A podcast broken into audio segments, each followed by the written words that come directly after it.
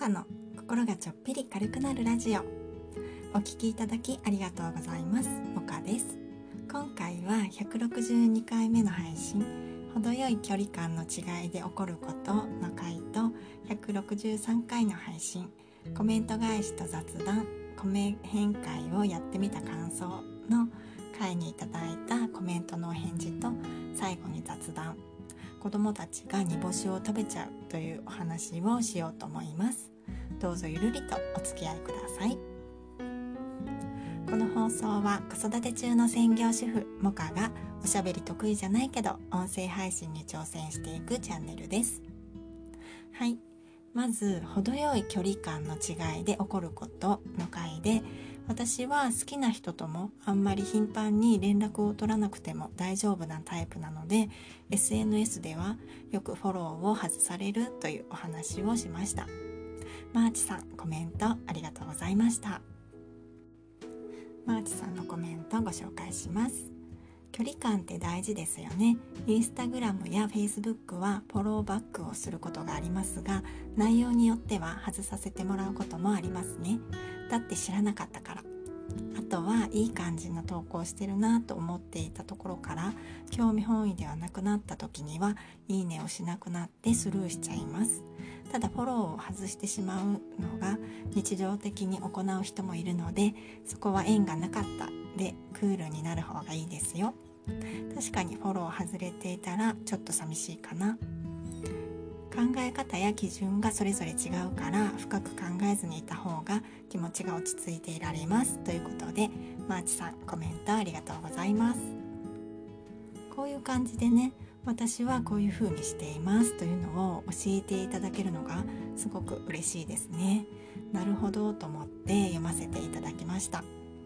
考え方や好きかどうかの基準は人それぞれというのを念頭に置いて深く考えすぎないのが良さそうですね今 Twitter のフォローの基準が自分の中でよく分かよく分からなくなっているので今日のお昼の配信でお話しした「好きの正体は何だろう?」の回で考えたことも合わせてまたちょっと考えてみたいなと思いますマーチさんコメントありがとうございました。続いて163回の米編会をやってみた感想の回にいただいたコメントのお返事。米編の米編ですね。ガンモさん、リュカさんコメントありがとうございました。ガンモさん冒頭の音楽と締めの言葉に変化がありましたね。締めの言葉はこっちの方がラジオっぽいですかね。でもお相手はとつけると事務的というか少し距離を感じるので今まで通りフランクな感じで「モカでした」で締める方が個人的には好きです。ということでガンモさんありがとうございます。夜の配信をお昼と BGM を変えてみたんですよ。私の配信おそらく声の大きさと BGM の音量のバランスがあんまり良くないですよね。一応 BGM ずっと流れているはずなんですが最初と最後の音量が大きい部分しかほとんど聞こえてないですよね。マイクとか使ったらまた変わるのかな？関係ないですかね。あと締めの言葉ですね。本当に初期の頃夜に配信してた頃にもお相手はって言ってたんですよ。の辺りは特にこだわりがないのでお相手はをなくしてみようかなと思います。こうやってね教えていただけると嬉しいですね。ガンモさんコメントありがとうございます。リュカさん米編の米編エンドレス米編やっぱり楽しい。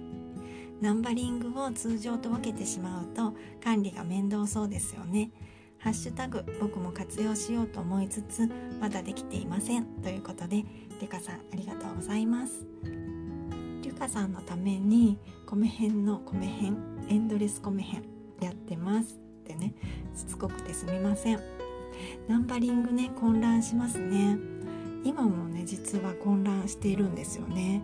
何回目の配信の米編のナンバリングはどれだっけみたいな感じで Google Keep の台本を行ったり来たりしています。ハッシュタグもね付け忘れとかあって管理もなかなか難しいですね。リュカさんだとリュカのフリートークとかリュカのをつければ簡単にオリジナルになると思うのでよかったらやってみてください。リュカさんコメントありがとうございました。それではここからは雑談をしてみようと思います。子供たちが煮干しを食べちゃうという話なんですけどね。煮干しっておやつ用のちっちゃい煮干しじゃなくて出汁を取る用の結構大きいやつなんですけど夫がねこの前そのまま食べても美味しいかもしれないって言っておつまみ代わりに食べてたんですよ。それを子供たちが見ていて食いついたんですよね。子供たちはね夫が食べているものは美味しいに違いないって思ってるんですよ夫がたまに買ってくるジャンクフードとかおつまみとかねそういうものは美味しいって知ってるんですよねなので夫が美味しそうに食べてただし用の煮干しを食べたいって言ってどんどん食べちゃうんですよ。まあ、カルシウム豊富で体にいいのかなと思ってあげているんですけどちょっと塩分は気になりますね。逆にね私が美味しいよって勧めるものは警戒するんですよね。特に長男。ママは体にいいけど美味しくないものを勧める人みたいになっています。美味しいから勧めてるんですけどね。なぜか警戒されますね。ちなみに先ほどお話しした煮干し関西ではいりこ関東では煮干しって言ったりするそうなんですけど何て呼んでますか？